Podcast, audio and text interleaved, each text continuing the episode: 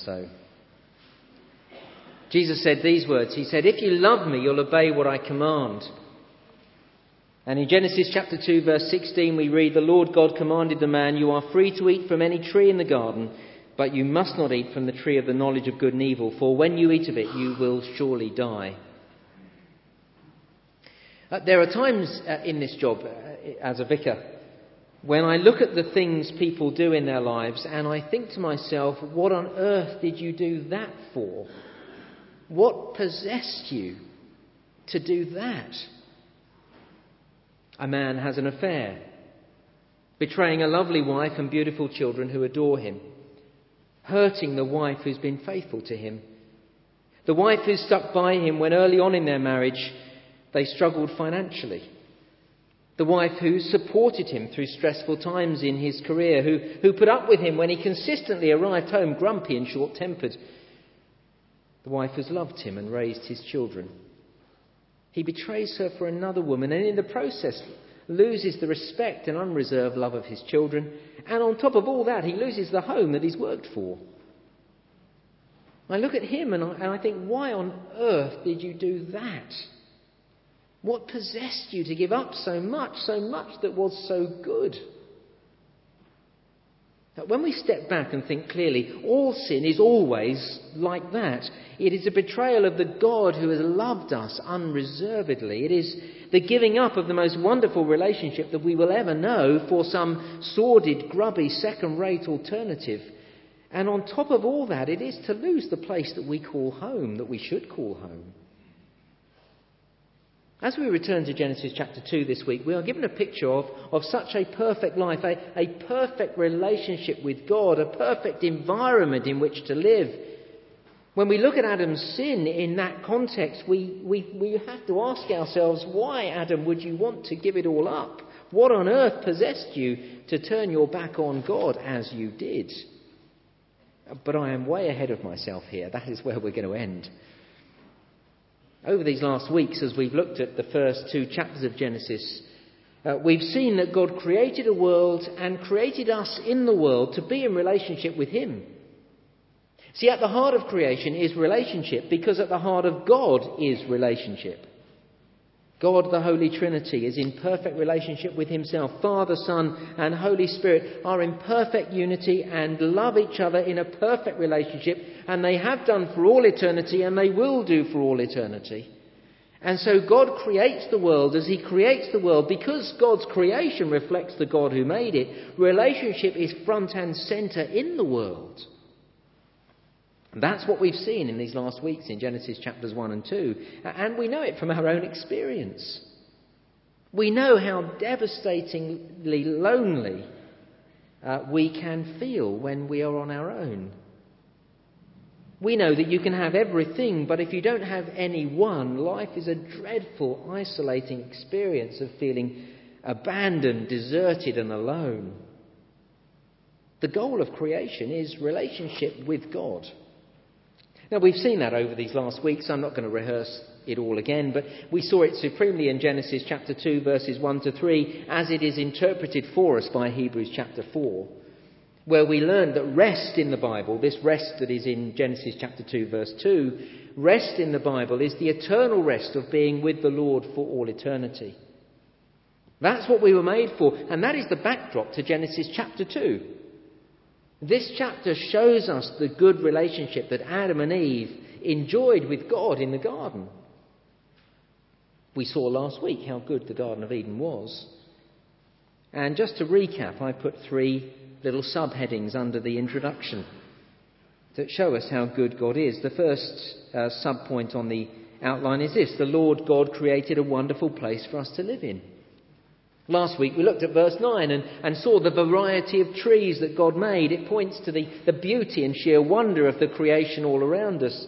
In verse 10 we saw the river, a source of life and blessing as it spread out over the whole world. And in verse 12 we saw the richness and beauty of God's good creation, the gold, the pearls, the onyx. God created a beautiful environment for mankind to live in. And even we, living in this fallen world, living now in Genesis 3 land, even we know what a great world God made for us to live in. I will never forget the sunset over the distinctively square mountain range of the Canadian Rockies. Or the Fjordland of Norway, huge mountains towering over the deep, dark blue lakes. The sheer beauty of Hawaii is indelibly stamped on my mind. And every time we go skiing in the Alps, I marvel at the size and majesty of the mountains. These experiences are breathtaking. God is good. He is good to have given us such a magnificent environment to live in, an environment full of energy and variety, vibrant and pulsing with life.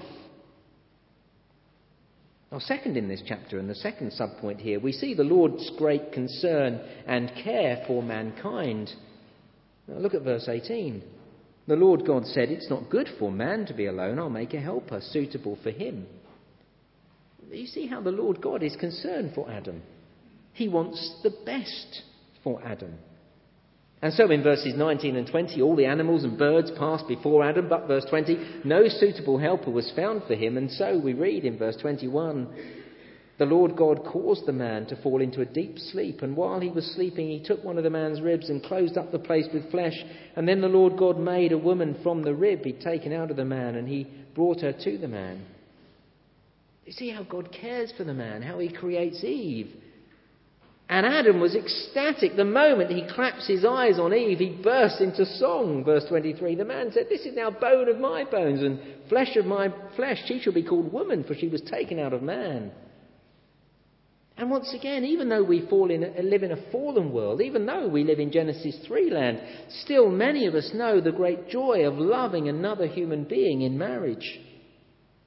Many of us know that the overwhelming delight and passion of meeting and falling in love with and then being joined together in marriage with a life partner, it's a glorious gift of God.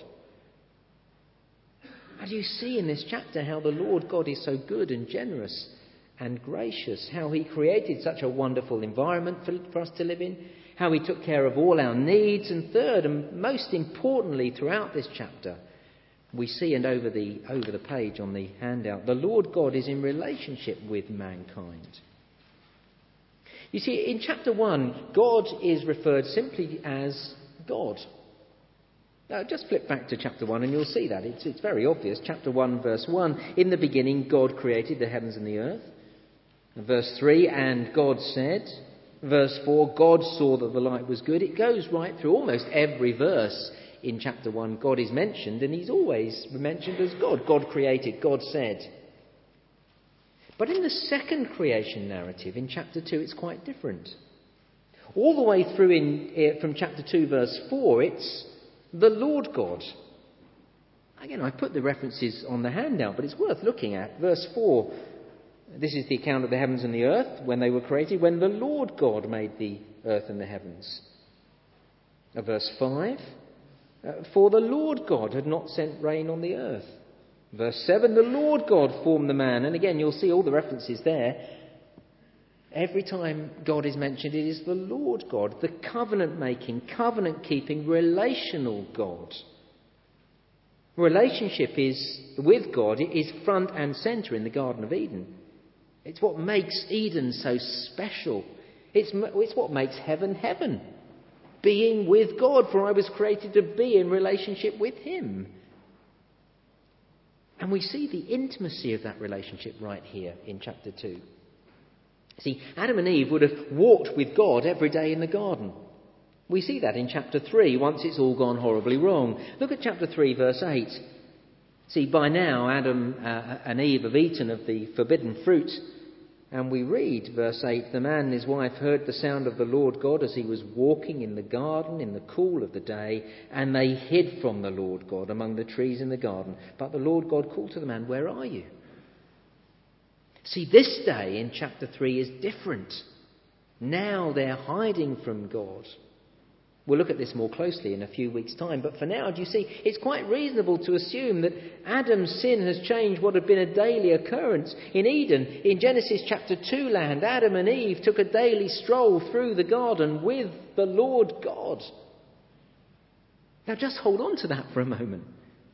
The almighty creator of the universe, the mighty God of chapter 1, the God who just by saying the word created the world, that God went for a daily walk with Adam and Eve. They went wandering through the garden together. That's how close their relationship was. In chapter 2 then we see that the Lord God made a beautiful world for Adam and Eve.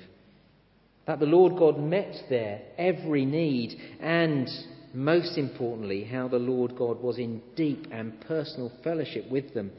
They knew God personally. Life in Eden, life in Genesis chapter 2 could not have been any better. They were in a place of life and blessing, not just living, not just existing. They were alive as anyone can ever be. And in the middle of the garden were two trees. We're first made aware of the trees in chapter 2, verse 9. In the middle of the garden, it says, stood the tree of life and the tree of the knowledge of good and evil. In the middle of the garden, it's obviously important to note these trees. And it's the second tree that is not only in the middle of the garden, but right at the heart of this chapter, as we come to verse 16 and 17, which are going to be the verses we'll really concentrate on this morning. Verse 16, and the Lord God commanded the man, you're free to eat from any tree in the garden, but you must not eat from the tree of the knowledge of good and evil, for when you eat of it you'll surely die. Yes, this is the tree from which Adam and Eve did eat in chapter 3. And through eating of that tree, the world spiraled downward into a calamity of broken relationships, of despair, destruction and death. And so inevitably the big question comes. Why did God place the tree of the knowledge of good and evil in the garden in the first place? And what is this knowledge of good and evil anyway? And for the rest of our time, those are the two questions we'll try to answer. But as we look at this tree and this command, remember this is a chapter expressing the life and blessing of being in relationship with God. Oh, look, even the first words of these two verses express that. Again, verse 16, the Lord God commanded the man, you are free to eat from any tree in the garden except this one tree. You are free. Adam, you're free to eat. See, as we read these words, it seems to me that we inevitably focus on the one tree that Adam should not eat of. But I'm told that in the Hebrew, the emphasis is on the word any. You are free to eat from any tree in the garden except this one. I know this is not a verse from which we should be thinking God is hard and vindictive and a restrictive God. Quite the opposite. We should see here that the Lord God is good and generous and gracious. Listen to the freedom of this statement. Adam, you are free to eat from any tree except this one.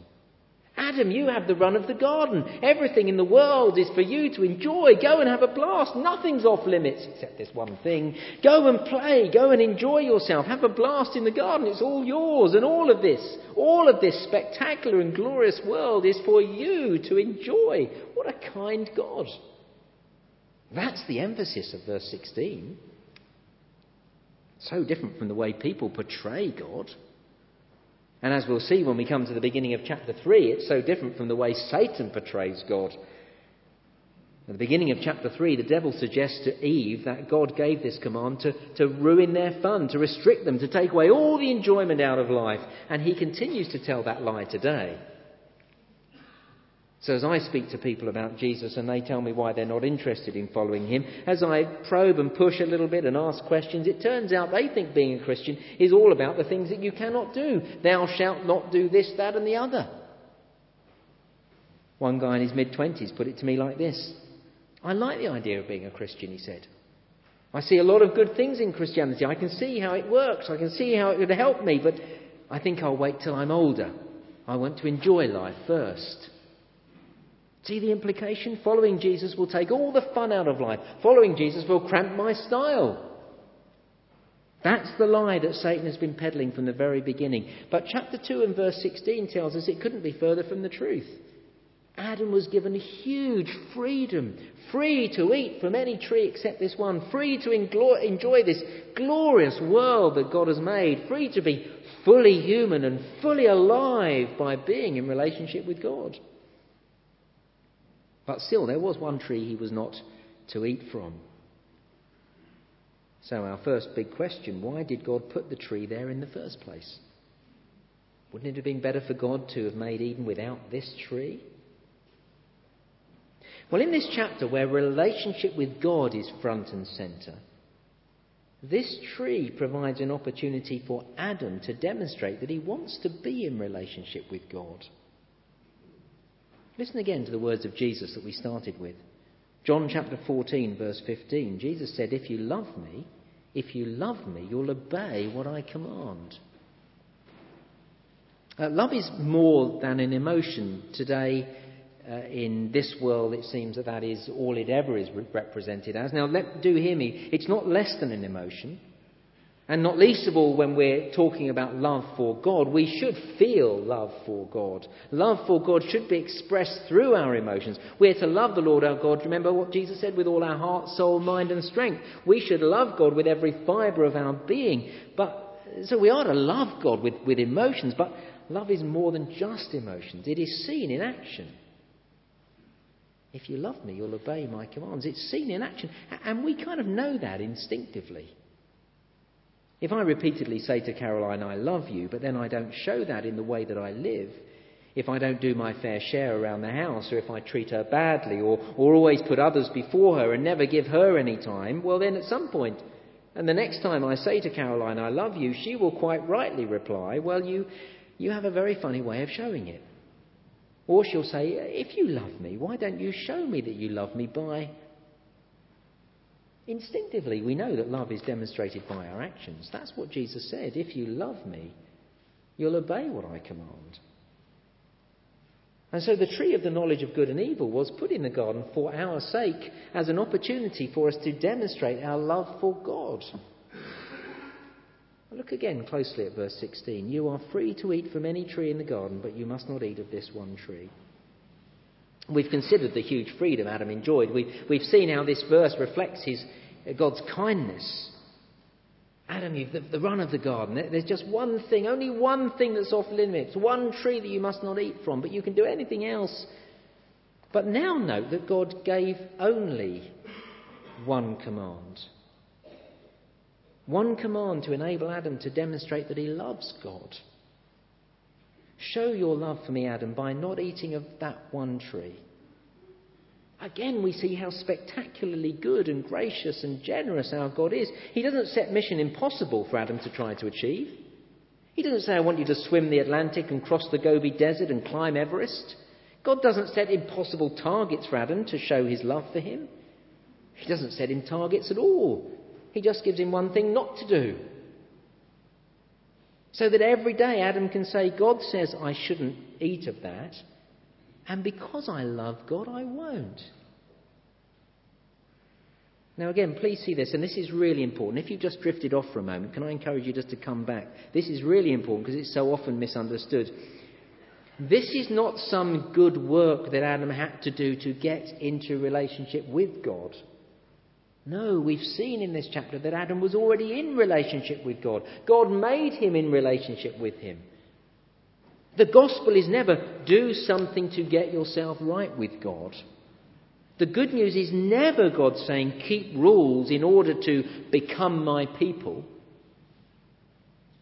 No, this was just one thing for Adam to show his love for God. That's the gospel, isn't it? God does everything for us to be in relationship with him. He makes us to be in relationship with him. And then when we go and break that relationship, God sent his one and only beloved Son to die for us, to repair that relationship. Our being in relationship with God is not down to us. It's all done by God. But in relationship with him, we're to demonstrate our love by living according to his commands, or in Adam's case, this one command. And how Adam should have loved God. For God had given him everything. A beautiful world to live in. He cared for him and he'd given him Eve. And Adam enjoyed the sweet and tender fellowship of walking with the God of all creation. Why on earth would Adam not want to stay in relationship with God? For even this command was for Adam's benefit. You see at the end of verse 17, it says, "For when you eat of it, you will surely die." Now, please don't think that of this as a great threat, that God is holding a stick over it, saying, "Don't do this or you'll die." That's not it at all. This is a lovely warning. Because you see, to eat from this tree is to declare myself independent of God, and therefore to step out of relationship with God. And because God is the source of life and blessing, to be away from him is to cut myself off from life and blessing. To separate myself from God will always result in death, because I'm walking away from the very source of life. Don't you ask the question, why on earth would Adam not want to remain in fellowship with the Lord God? What possessed him to do such a thing? God's command is good and for our good. All God's commands are good and for our good. Question one, why did God put the tree in the garden? For Adam to demonstrate his love for God. Question two, what was the tree of the knowledge of good and evil anyway? Well, it was not about having knowledge per se. It's not the knowledge of chemistry or calculus or anything like that. It's the knowledge of good and evil. And then you ask, but why would God want to deny them the knowledge of good and evil? Of all things, you'd have thought ethics was right up God's alley. Well, that's not it.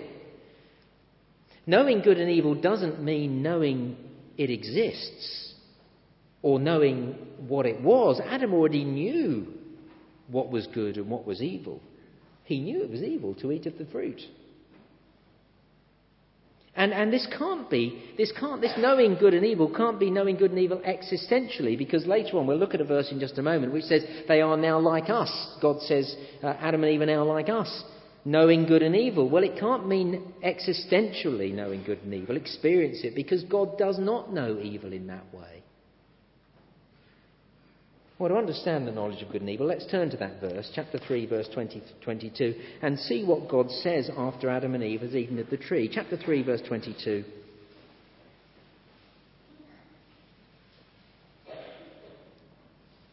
And the Lord God said, "The man has now become like one of us, knowing good and evil." Now, we saw in chapter 1, verses 26 to 28... a few weeks back, that mankind was like God. We were created in the image and likeness of God.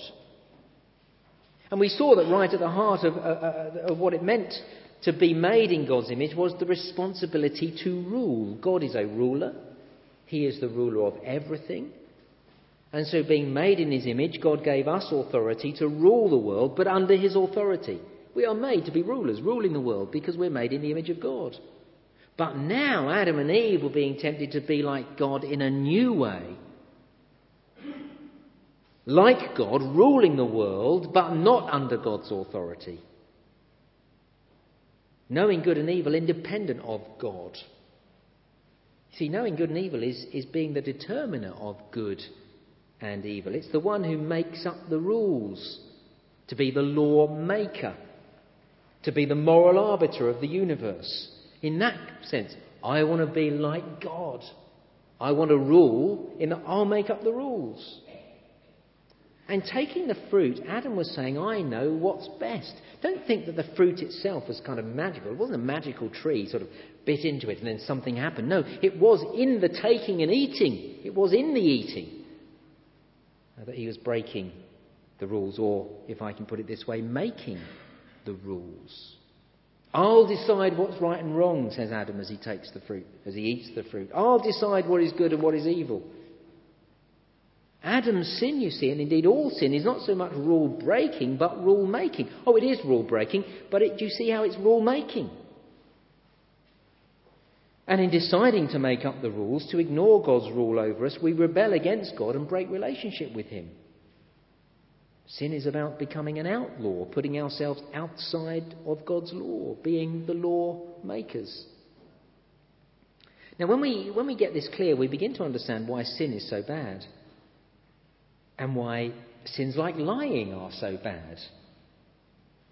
I grabbed hold of lying because we all do it one way or another, and then we excuse ourselves for it by saying it doesn't hurt anyone, it's only a little white lie, it won't do anybody any harm.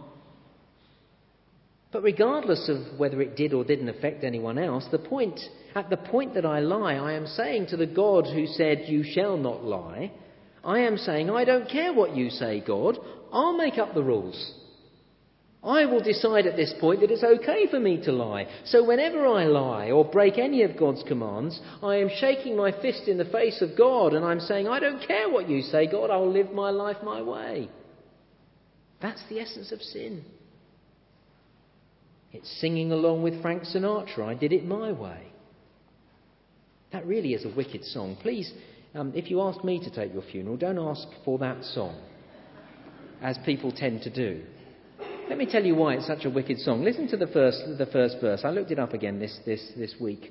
"And now the end is near, and so I face the final curtain. My friends, I'll say it's clear. I'll state my case, of which I'm certain. I've lived a life that's full. I've travelled each and every highway. And more, much more than this, I did it my way." That's the big deal. I did it my way, not anyone else's way. It's a song that is in blatant rebellion against God. And at this moment you're saying, "You're slightly overstating the case, Paul." Listen to the last verse. "For what is a man? What has he got?